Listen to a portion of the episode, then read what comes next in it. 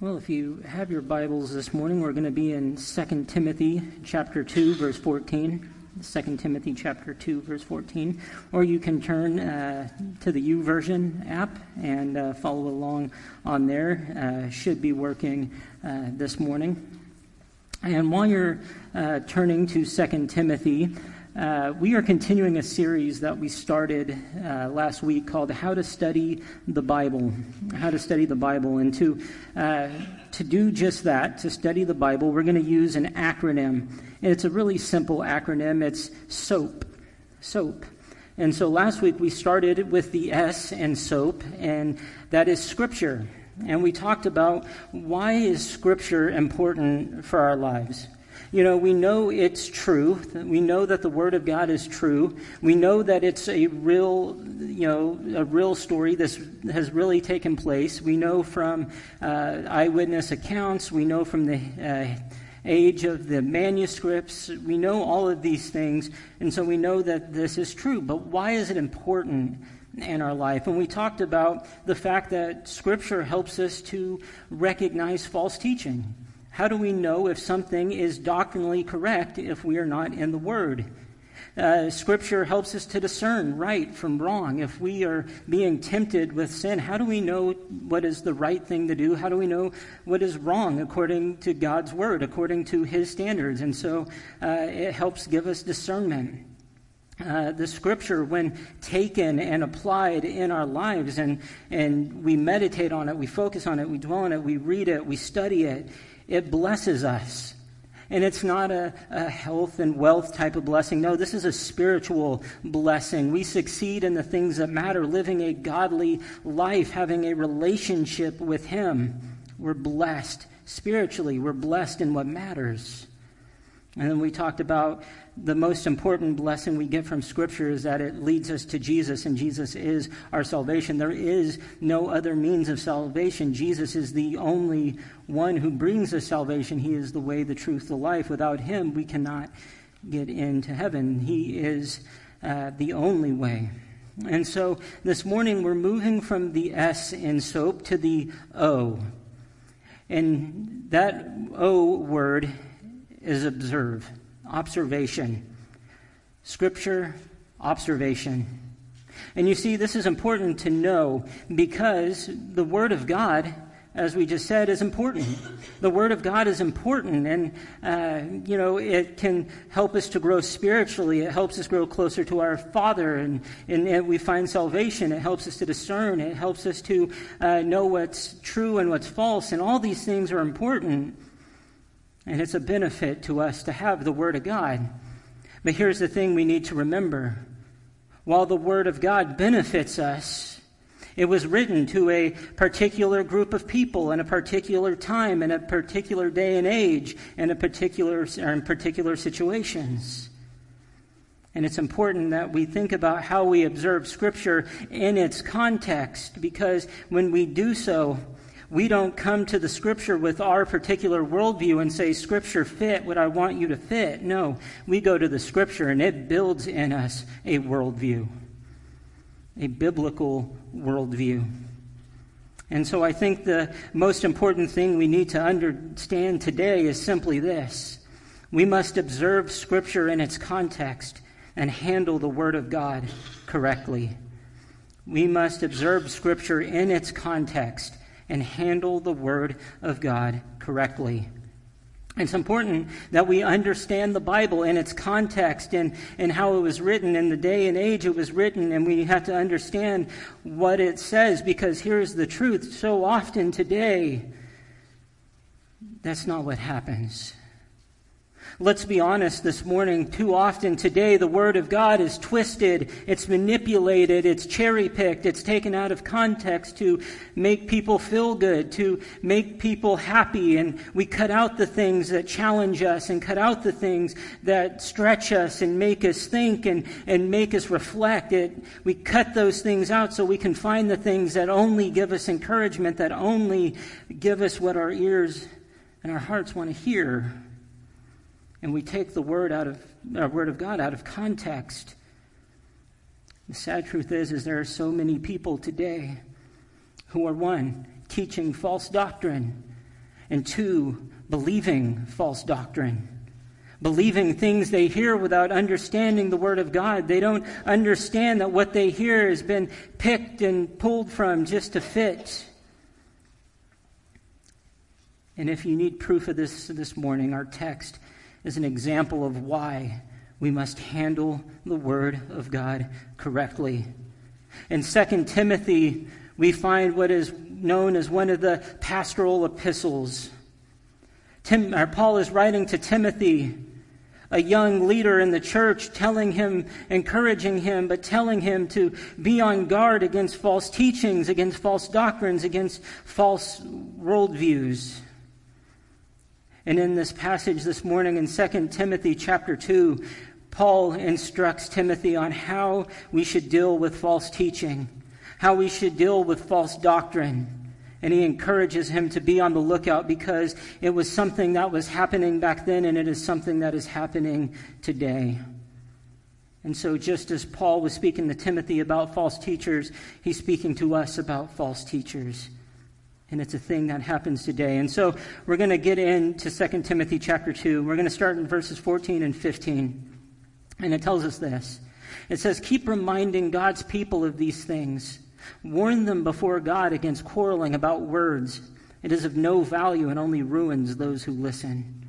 Do your best to present yourself to God as one approved, a worker who does not need to be ashamed and who correctly handles the word of truth. And so he tells them to start out by reminding God's people about these things. Keep reminding God's people about these things. And he starts by telling them, warn them, uh, warn them before God against quarreling about words. Quarreling about words. And what this means is arguing, debating, uh, carrying conversation, fighting about words that are of opinion and false doctrine. And he's saying, hey, don't quarrel about these things, they're of no value. And too often in Timothy's day, this was a thing that the church was struggling. They were finding themselves in the midst of arguments about things that just didn't matter. In 1 Timothy chapter 1, 3 through 7, Paul lays out this problem. He says, As I urged you when I went into Macedonia, stay there in Ephesus, so that you may command certain people not to teach false doctrines any longer or to devote themselves to myths and endless genealogies. Such things promote controversial speculations rather than advancing God's work, which is by faith. The goal of this command is love, which comes from a pure heart and a good conscience and a sincere faith. Some have departed from these and have turned to meaningless talk. They want to be teachers of the law, but they do not know what they are talking about or why they so confidently affirm. And so Paul is telling Timothy, hey, don't get involved in this. Don't be a part of this quarreling about meaningless talk about things that do not matter. Romans 14:1 Paul says, "Accept the one whose faith is weak without quarreling over disputable matters." Don't dispute, don't fight, don't argue with people about false doctrines. Because all it does, as he says here, it's one, it's of no value. It's meaningless. They're going to keep throwing it in your face, and the more you engage, the more you get involved in this, the more it's going to lead to problems because he says here, it is of no value and it only ruins those who listen. The Greek word here for ruins is catastrophe. And it's where we get our word catastrophe, and it carries the idea of destruction or being overthrown. And so Paul is telling Timothy not only is quarreling meaningless, but it destroys those who choose to listen. Those who are bringing up false doctrine and getting people arguing and fighting and, and debating over it, the more they listen to it and the more they take part in this, it destroys those who choose to listen to it, who choose to engage in it, who choose to be a part of it. And he's telling Timothy, don't get involved in this. Don't get involved in this. This will just lead to ruin. And he tells him instead, you are to do your best to present yourself to God as one approved, a worker who does not need to be ashamed and who correctly handles the word of truth. Present yourself. Present yourself. This literally means actually to stand beside. So stand beside God as one who is approved. Don't, be, don't worry about being approved in the eyes of man. No, worry about being approved in the eyes of God and be approved as a worker. a worker. Timothy, be someone who doesn't buy in to this false teaching, these silly arguments. Don't be swayed by these things, but be a man who works for the Lord and not for man. This means in uh, what this literally means in the Greek, it's this idea of being a master of your craft. Be a master of your craft, one who works diligently, who works hard, who puts in the work and the effort and the time to be a worker who would be approved by God. And he says, Don't be ashamed. One who is not need to be ashamed. This word ashamed, it means embarrassed or guilty because of one's actions, characteristics, or associations. And this word ashamed is something that uh, Paul uses quite a few times, even in 2 Timothy chapter 1. Three times in 2 Timothy chapter 1, he uses this word ashamed. 2 Timothy 1 8, he says, Do not be ashamed of the testimony about our Lord or of me, his prisoner. Rather, join with me in suffering for the gospel by the power of God. 2 Timothy 1:12 That is why I am suffering as I am yet this is no cause for shame because I know whom I have believed, and am convinced that he is able to guard what I have entrusted to him until that day. In 2 Timothy 1:16, may the Lord show mercy to the household of Onesiphorus, because he often refreshed me and was not ashamed of my chains. And so he's telling Timothy, Timothy, you need not be ashamed. You need not be embarrassed. You need not feel uh, guilty or embarrassed about the Word of God. You shouldn't be. You should take pride in what you're doing. You should be glad for what you're doing because what you're doing is spreading the gospel, working for the Lord. If anyone should be ashamed, it should be those who present false gospel, who, or who bring out false teachings. John MacArthur words it so strongly. He says, Let me put it simply. Anyone who misrepresents, who misrepresents who ignores or detracts from God's word by giving false teaching or confusing people with useless human reason has cause to be ashamed. No matter how many degrees you have, or how many PhDs, or how smart you think you are, if you violate the Word of God or misrepresent its glorious truth, you have every reason to stand before God in shame. And you should feel painfully the consciousness of having done something dishonorably, and that is mishandling God's precious Word.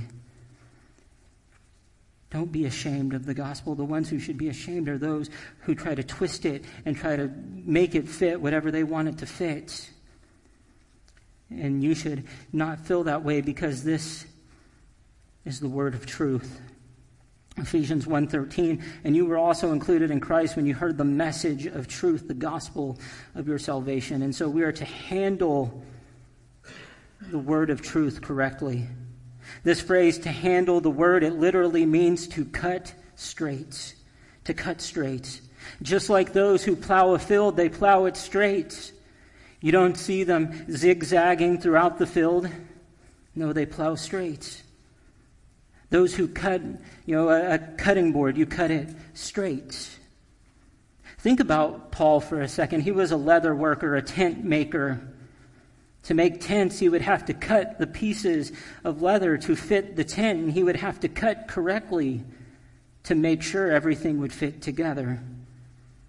And so we are to take the Word of God to handle it correctly, and that means to cut straight, to cut straight with the Word of God, to tell it as it is, to tell us, or to tell people what the Word of God says directly. This is what the Word of God says in its context, in its form, and how it is written. This is the Word of God, and we are to handle it correctly. We are to handle it to cut straight with it.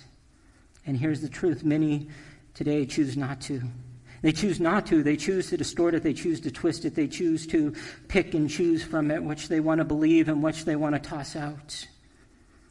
But we are told to handle it correctly, to cut straight with the Word of God.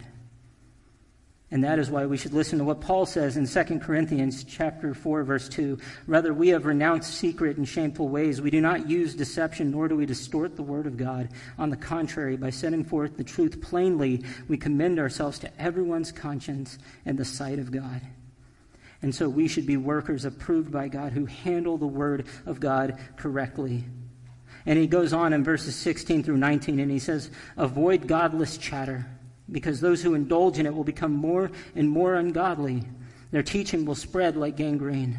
Among them are Hymenaeus and Philetus, who have departed from the truth. They say that the resurrection has already taken place, and they destroy the faith of some. Nevertheless, God's solid foundation stands firm, sealed with this inscription The Lord knows those who are his, and everyone who confesses the name of the Lord must turn away from wickedness.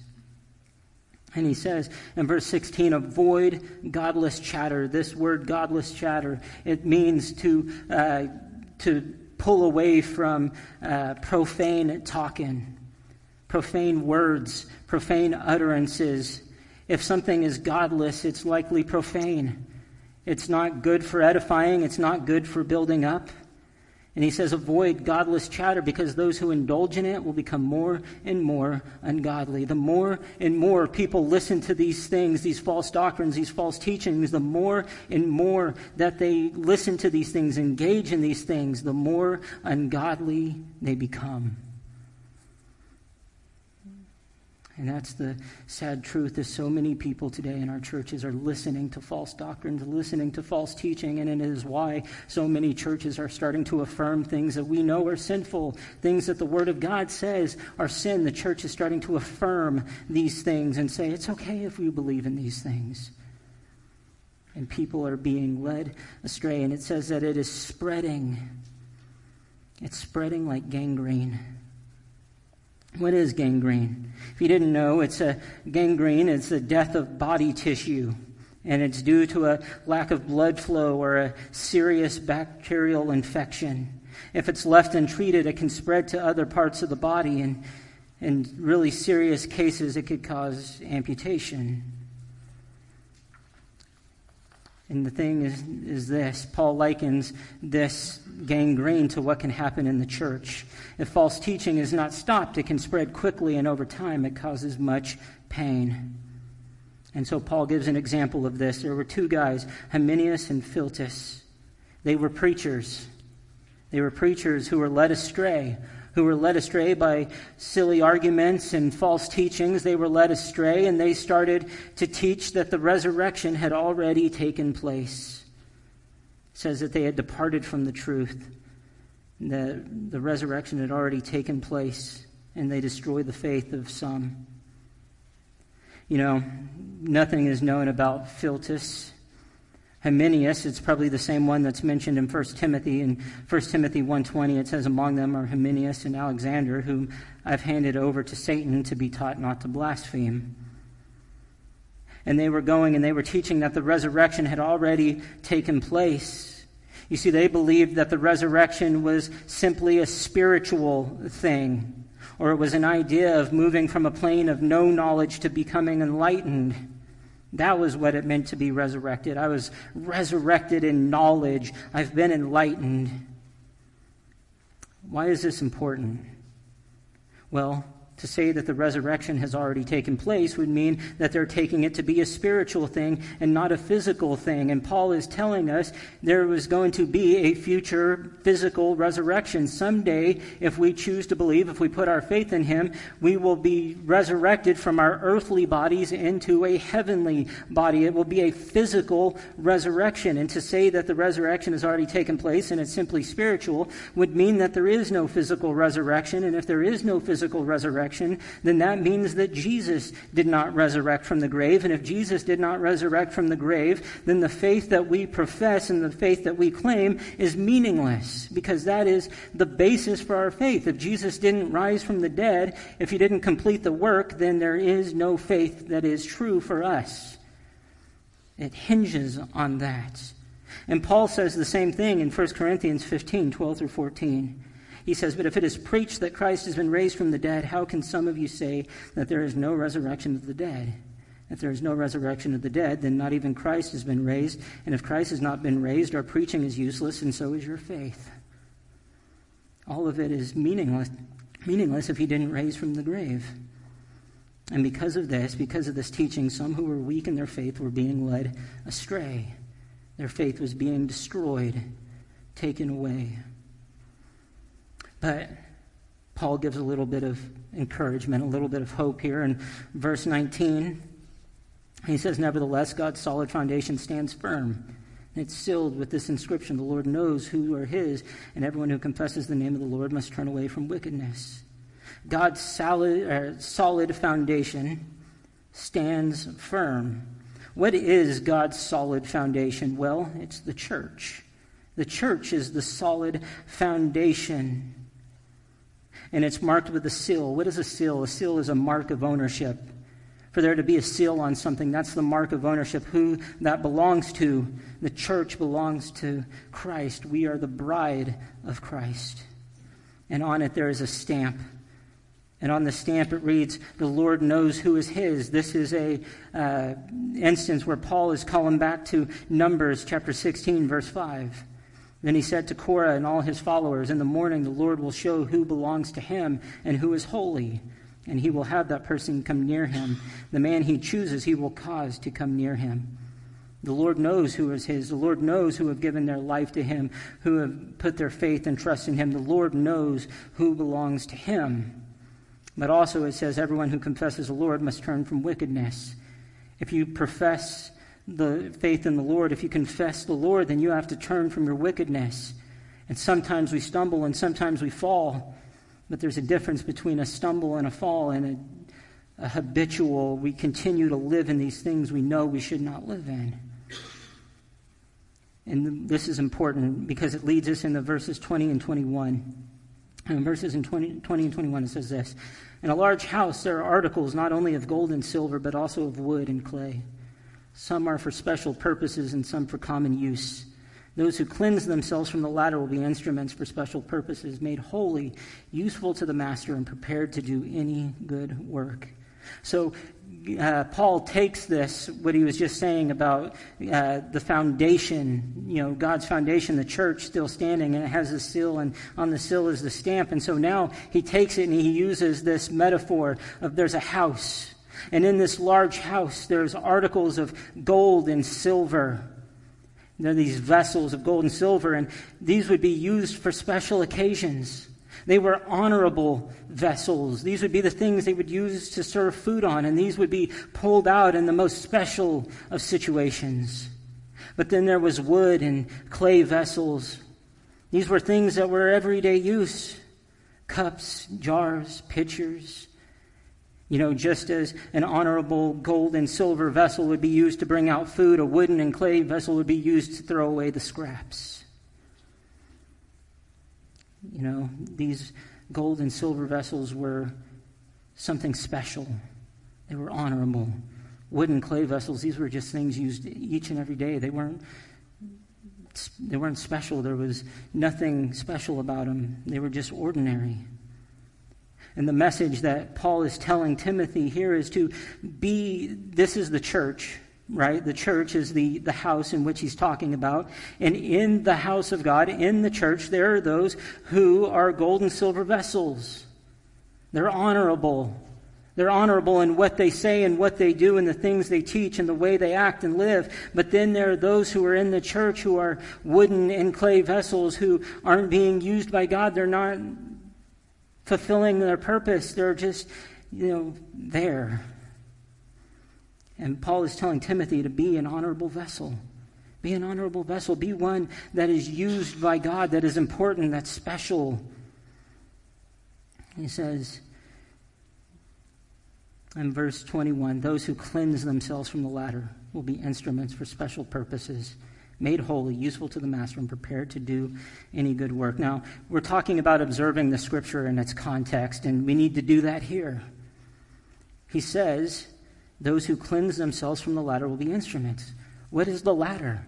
Well, the latter are those who are not gold and silver vessels, those who are not honorable vessels. He's telling Timothy here Timothy, you need to avoid these people you need to avoid these people in the church who are spreading false doctrine, false teaching. You need to avoid these people. And you may think, man, that's, that's harsh to, to say, hey, don't associate, don't fellowship, don't be in the presence of these who claim uh, to be a believer, but yet they don't live by it, they don't teach it, they are teaching false things or living by false doctrine. Psalm 1 tells us, Blessed are those who do not walk in the counsel of the wicked. Paul tells us that a little little yeast can spread a lot. Scripture tells us when you take it to somebody who's not living the way they should and they refuse to change their life, you tell them over and over again, eventually you get to a point where you say you have to leave. And so, what Paul is telling Timothy here is simply this you got to avoid these people because all they're going to do is cause dissension, arguments, false doctrine, these things to spread. And this is important because he continues in the text. Verse 22 through 26. He says, Flee from the evil desires of youth and pursue righteousness, faith, love, and peace, along with those who call on the Lord out of a pure heart. Don't have anything to do with foolish and stupid arguments because you know they produce quarrels. And the Lord's servant must not be quarrelsome, but must be kind to everyone, able to teach, not resentful. Opponents must be gently instructed in the hope that God will grant them repentance, leading them to a knowledge of the truth, and that they will come to their senses and escape from the trap of the devil who has taken them captive to do his will. Flee from youthful desires. You see, at this time, you know, Timothy was most likely in his mid to late 30s, possibly early 40s. Paul, in this time, was probably 30 years uh, older than Timothy. And so Paul is telling Timothy, hey, I was young once.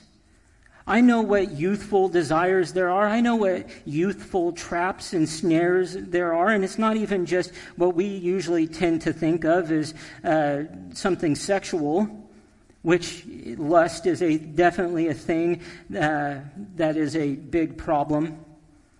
But it's more than that. Greed, envy, all of these things, these youthful desires. Paul's telling Timothy, hey, you have to flee from these youthful desires. Flee from these things because these things will trap you, they will ensnare you, they will knock you down if you do not pay attention to them. And so instead, he tells them, flee and by the way, this word flee means to be a fugitive, a fugitive. Be a fugitive of these things. Flee from these things. Hide from these things. Be avoiding these things. Instead, pursue these things righteousness. Righteousness. It's just this idea of living according to the standard of God's word, the standard that has been set for us. And faith, if righteousness is living by the standard that God has called us to, faith is putting our faith in Him who has called us to live by this standard. Live by faith.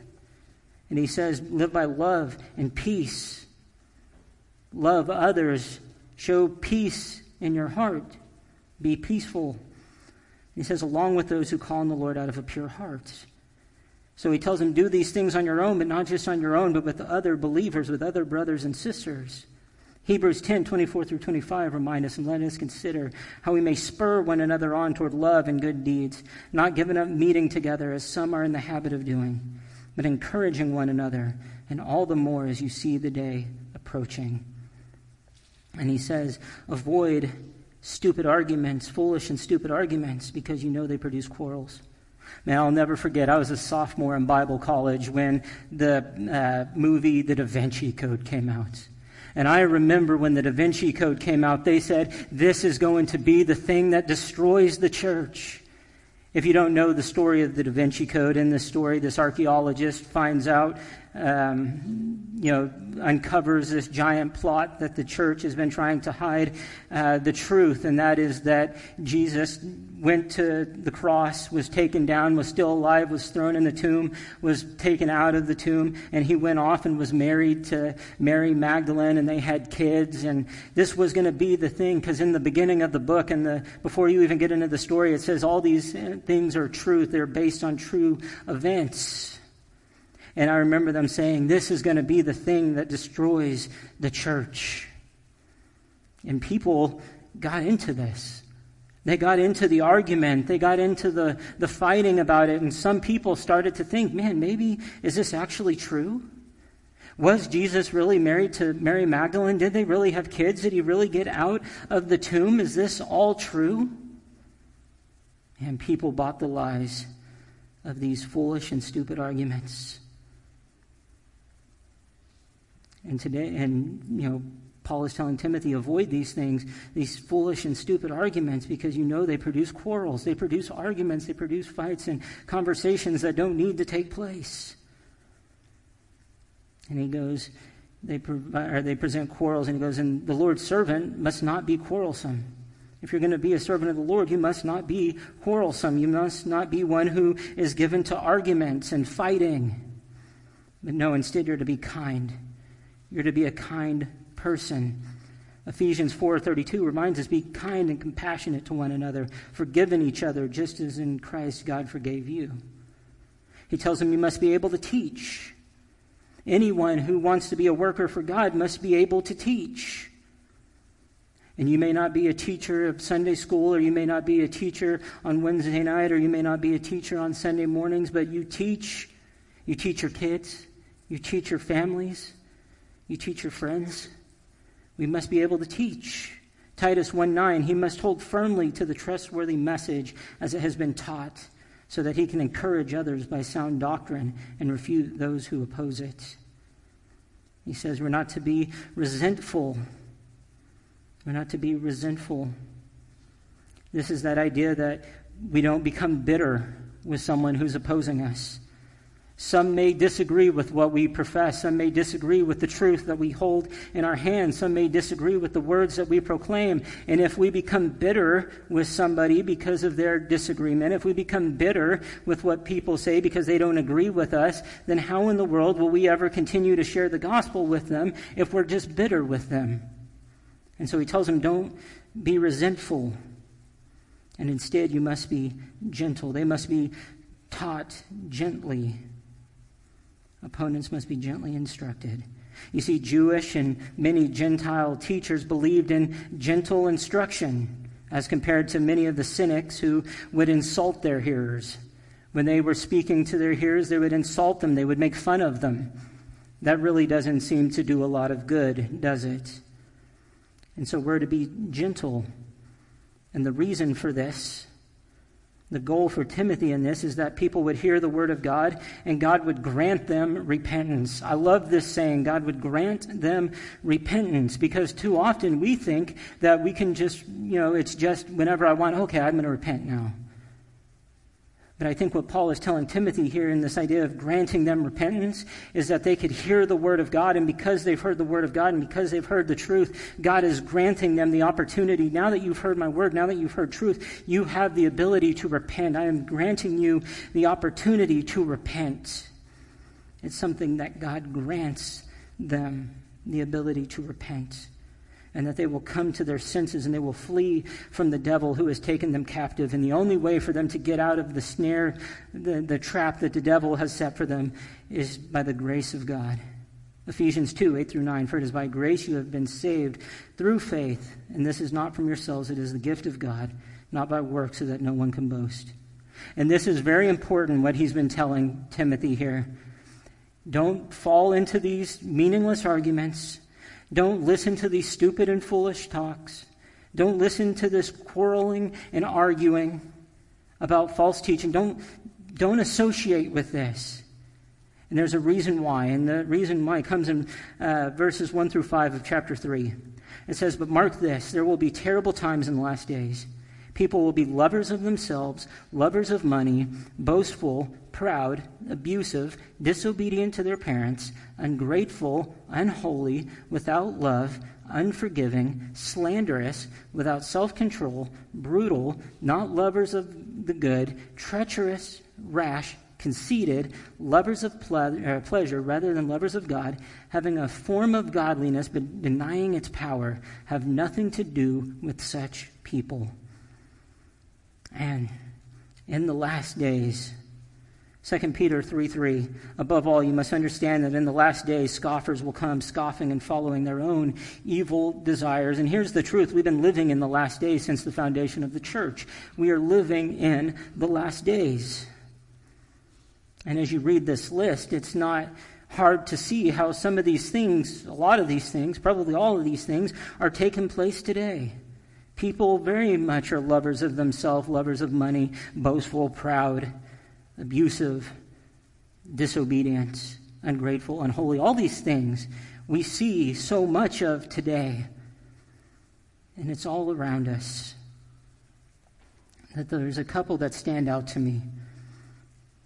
It's, for instance, it says they will love pleasure over God. They will love their own pleasure over God. They will love money over God. They will love uh, whatever, you know, their desires over God. Their, uh, you know, the, the things they do. They'll love all of these things over God. And then he says that they will have a form of godliness, but denying its power. It's this idea that they're gonna they're gonna say, "Hey, I love God. I, am a believer. I'm a believer." But yet, all it is is doing is putting a veil over their face because what they're really doing is they're loving all of these evil things that have been listed, and they're living for these things, and they're following these things, and they say, "Hey, guess what? I love God. I'm a believer. I love God." But yet, they're going to continue to live in sin. In Titus 1:16, Paul says this, they claim to know God, but by their actions they deny him. They are detestable, disobedient, and unfit for doing anything good. There are people who say, I proclaim, I proclaim. But yet, in their lifestyle, the things they choose to live for, the sin they choose to advocate for, the sin that they choose to live in, shows that they do not believe. Because we know, we've, we've been told in Scripture, we have signs how you can tell somebody who believes by the way they live, by the way they act, by the fruits of the Spirit that they produce. We know somebody who is genuine and someone who is not. And then he tells Paul, you need to avoid, have nothing to do with such people. This, this is important for a couple of reasons. One, the fact that Paul is writing this to Timothy shows that these type of people are already around him. He's not saying, hey, someday in the future these things are going to happen. No, he's telling him these things are already happening now. These people are already living around you now. You need to avoid them so you do not get swayed in by them. You don't get suckered in by them. And Paul is telling Timothy, avoid those who claim to be believers but are out refusing to live like it and are leading people astray. This is the second time he's told Timothy in this passage, avoid these people have nothing to do with these people. The people you surround yourself with, if they are not choosing to listen to the Word of God, to handle the Word of God correctly, you need to stay away from them because eventually, if you are not careful, they will cause problems, they will cause dissension, and they can cause you to start to lose your focus. Avoid them. And then in verses 6 through 9, he goes in a little further. He says, They are the kind who worm their way into homes and gain control over gullible women who are loaded down with sins and are swayed by all kinds of evil desires, always learning but never able to come to a knowledge of the truth. Just as Jannes and Jambres opposed Moses, so also these teachers oppose the truth. They are men of depraved minds who are, as far as the faith is concerned, are rejected. But they will not get very far because, as is the case with men, their folly will be clear to everyone. He says that these are people who worm their way into homes. They're con men, they're swindlers who prey on weak willed women. And these women were most likely widows, as the only women who could be able to own their own home in this time period was widows. And women would be preyed on because the scripture tells us that they were considered gullible. And the reason they were considered gullible is because they did not have the same educational opportunities that men had. And not only are they considered gullible, but these are women that had sin in their past. They were weighed down with sin, and it says that they were swayed by all kinds of evil desires. So, on top of their sinful life, on top of the sins of their past, they also had these false teachings coming at them. And Paul says that they were always learning, but never able to come to a knowledge of the truth. And that is such a profound statement that Paul makes right there. Always learning, but never able to come to a knowledge of the truth. What does this mean? Well, what this means is that they were hearing all of these different things all these different worldviews, all these new, uh, all these new things that were being taught. They were hearing the, the new fad of the week. One week it was this fad, the next week it was this fad, and they're hearing all of these things and they're listening to all of these things. Really, what the best way I've ever heard it put is that they were so open minded that their brains could fall out. Because they were willing to listen to every little thing that came across them. And so while they were greatly learned of all of the things that they were hearing, they never once learned the truth. They never once learned the truth because in all the things they were listening to and all the things that were being fed to them, they never actually listened to the truth, the gospel. They never took the time to hear what it said. And so these men took advantage of these ladies. Scripture teaches us as Christians we're not to do that. We're to be different. 1 Timothy 5, 1 through 2. Do not rebuke an older man harshly, but exhort him as if he were your father. Treat younger men as brothers, older women as mothers, and younger women as sisters with absolute purity. And then he talks about these a couple of people, Jannes and Jambres. These were people who opposed Moses, and we don't see their names in uh, the story of Moses, but many believe that this was Pharaoh's magicians who had opposed, or who would have opposed Moses. Exodus 7:11 Pharaoh then summoned wise men and sorcerers and the Egyptian magicians. That can be a tongue twister if you say that fast. Egyptian magicians. But they were and the Egyptian magicians who also did the same things by their secret arts. Exodus 8 7, but the magicians did the same things by their secret arts. They also made frogs come up on the land of Egypt. And so, just as they opposed Moses with their magic tricks that they thought would be able to reproduce the same things that God was doing through Moses, they were opposing him. And here's the thing Paul tells Timothy just as they try to oppose Moses, guess what? These teachers oppose the truth false teachers oppose the truth. They oppose the truth because it doesn't fit what they want it to fit, it doesn't fit what they want it to say, and so they'll oppose the truth. They're men of depraved minds who, as far as the faith is concerned, are rejected. They're rejected. Someday they're going to have to stand before God. They are rejected because of their beliefs, because of their views, and what they are teaching people. But again, Paul gives a little encouragement, but they will not get very far because, as in the case of those men, their folly will be clear to everyone. And the truth is this you know, we can think that, hey, we can, we can do whatever we want, we'll never get in trouble for it. False teachers can think, hey, I can do what I want, I'll say what I want, I'll never get, I'll, I'll get away with it. But Numbers 32 23 says this. But if you fail to do this, you will be sinning against the Lord, and you may be sure that your sin will find you out. Everything you do, you do before God. All these things that are being taught are being taught before God. And Paul tells Timothy, guess what? These will eventually be dealt with. And so he gives them a long list. Man, be weary of false teachings, be weary, weary of false teachers. They quarrel, they argue, they, they put out this opinion, they put out these false doctrines, and people are being led astray. But you don't do these things, don't engage in these type of things. Handle the word of God correctly, handle the truth correctly. And so he goes into verse 10 in, in 2 Timothy chapter 3, verse 10. In verses 10 through 13, he tells them this You, however, know all about my teaching, my way of life, my purpose, faith, patience, love, endurance, persecution, suffering.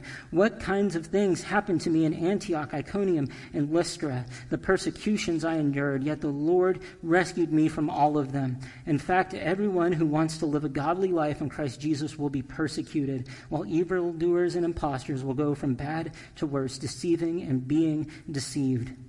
So Paul is telling Timothy here, hey, I've been telling you about all these false teachers and these false eh, things. Like, watch out for these guys. But here's what I want you to do I want you to look at my life. I want you to look at my example. Look at the things that I have taught. Look at the love that I've had for you and, and the people in the church. Look at my purpose and what I've done and how I have worked hard to present the gospel. Look at my faith, my endurance, my suffering. Paul suffered a lot for his faith. In Antioch, Iconium, Lystra, he faced persecution. He tells Timothy that guess what? If you share the word, if you do what you're supposed to, if you preach the word correctly, if you handle it correctly, and there are those false teachers who don't like it, guess what? You're going to be persecuted for standing up for what is right, for standing up for what is true. If you handle the word of God correctly, if you make it straight, if you say what is in it, if you say what you know to be true, people will go against you. It's the truth. Because if you live according to the Word of God, you are going to go against things that you know the Scripture tells you are sin. And we will love the people, but we cannot in the church affirm sin. And when we do that, the world is not going to like what we have to say. But Jesus warned us of this, John 15, 18. If the world hates you, keep in mind that it hated me first. If the world hates you, keep in mind it hated me first. And guess what? Here's the truth evildoers and impostors will continue to get worse. And it's the same thing today. There are going to be those who continue to spread false doctrine. There are going to be those who continue to be led astray by false doctrine. There are going to be those who continue to watch little snippets of video that are taken out of context and say, I just want to listen to this because it makes me feel good. And don't get me wrong, Scripture does encourage. Scripture does give us moments to be happy about our relationship with God, but sometimes Scripture does cut at our hearts and tell us what we need to fix and what we need to change in our life, and sometimes that's not easy. But here's the thing sad truth is there's still going to be those today who continue to spread false gospels and false truths, and they're going to continue to be deceived, and they're going to continue to deceive.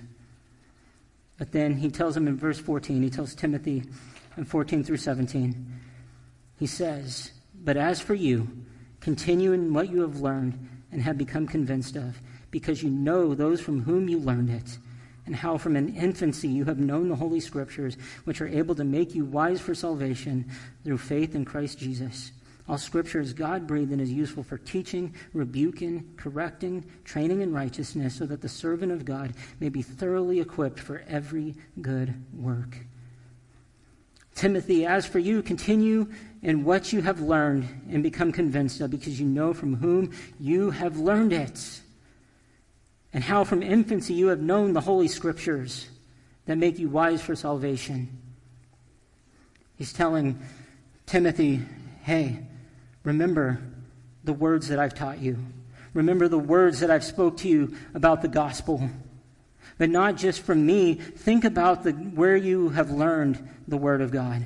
You see, Timothy can think back to all of his knowledge of Scripture because from a very young age, Scripture was put into his mind, was put into his heart, was engraved in him because of the people in his life. Timothy's mother, Timothy's grandmother, poured into him the Word of God. 2 Timothy 1 5.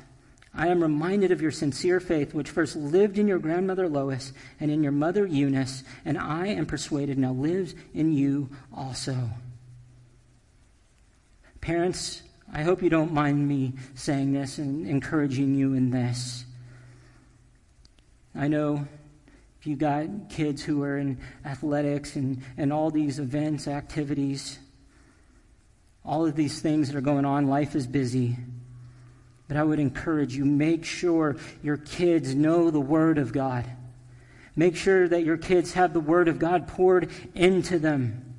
Make sure it's ingrained in them. Teach them the Word of God. Teach them what it means. Teach them why it's so important. Teach them this in its context and, and help them to handle the Word of God correctly. Because for Timothy, from a young age, his mother, his grandmother poured in him the Word of God. And when Paul finds Timothy, he pours into him about the gospel. And then he tells him, because the Holy Scriptures are able to make you wise for salvation. But not only that, all Scripture is God breathed and is useful for teaching, for teaching what is right and what is wrong to helping discern. It's useful for rebuking. The Word of God rebukes. It rebukes us. It rebukes those around us. It rebukes those who read it because sometimes we, well, not sometimes, we are always sinful people. We stumble, we fall, we make mistakes, and sometimes we need the Word of God to rebuke us, to remind us that we are to live differently. And it helps us to correct us, to correct our thinking, to correct our flaws, and to train us in righteousness. It trains us to live the way we should live so that the servant of God may be thoroughly equipped for every good work. I like how Smith Wigglesworth, such a great name, by the way, I like how he words it. There are four principles we need to maintain. First, we need to read, of, read the Word of God. Second, consume the Word of God until it consumes you. Third, believe the Word of God. And fourth, act on the Word. Man, we are to read the Word, consume the Word, and let it consume us. We are to believe in the Word, and then we are to act on the Word. And so here we have it. Why do we need to observe the Word of God in its context and handle it correctly? Because there are so many today who choose not to. And hear me on this. I say this because I want us to be a church that handles the Word of God correctly. I want us to be a people who takes this Word and we handle it the way it's meant to be handled. And we read it in its context, and we observe it, and we study it, and we put in the work, and we're diligent in knowing what it says. You can't just read the Word of God for 20 seconds and say, oh, I'm okay, I'm good now. No, it takes work, it takes effort, it takes diligence in getting into the Word of God and studying the Word. And you see, it's not just my job. It's not just Cody's job. It's not just anybody who teaches here. It's not our job to just to do all the studying and then tell you and then you're good. No, you have to study the Word of God. You have to get into it. You have to dig into it. You have to go and work hard and diligently in getting into the Word. And how do you do that? Well, there's things that you can use. There's commentaries, there's concordances, there's websites that you can use. Uh, I love BibleRef.com. I love GotQuestions.com. So many great re- uh, resources you can use. I use a software on my computer called Logos. And you can get a bunch of free commentaries and concordances and maps to help you study. And if you're curious, what are some resources? Come find me. I'd love to share what resources I use. But we need to be observing the Word of God, and we need to handle the Word of God correctly because in the Word of God we have truth, and there are people today who are trying to distort the truth, trying to twist it, mishandle it, cherry pick it to make it fit what they want it to fit, and that is not what we are called to do. And so I'm going to ask the worship team to come up this morning. And as they do, maybe you're here and you're thinking, man, I, I want to handle the Word of God correctly, but the truth is, I'm not really in the Word of God, and truth is, I've never really actually believed. I've never given my faith to Him. And if that's the case, you can do that this morning. You can put your faith in Him. You can put your trust in Him. You can give your life to Him. Or maybe you're here this morning and you're reading 2 Timothy chapter 2, 14 through 317, and you're thinking, man, too often I've gotten involved in things that were silly, silly arguments, serious, you know, silly debates. I got into arguments about things that just didn't matter, and I was listening to these things, and I, man, I've gotten away from handling the Word of God correctly. And if that's the case this morning, you can lay these things at the feet of God. You can lay these things at the feet of God and you can spend some time talking with Him right where you're sitting. If you want to pray, I would love to pray with you. And let us do this. Let us observe the Word of God. Let us handle the Word of God correctly. Because in the Word of God, it gives us knowledge of what is true. And don't be led astray by silly arguments or silly things, opinion, false doctrine. Check what, be like the Bereans. The Bereans, they checked everything that Paul said to see if what he said was true. If something doesn't sound true to you, look in the Word of God, see what it says. Let us be people who observe the Word of God, study the Word of God, so that we know how to handle the Word of God. So if you're here this morning and you have a decision to make, I pray that you would do so as we stand and we sing.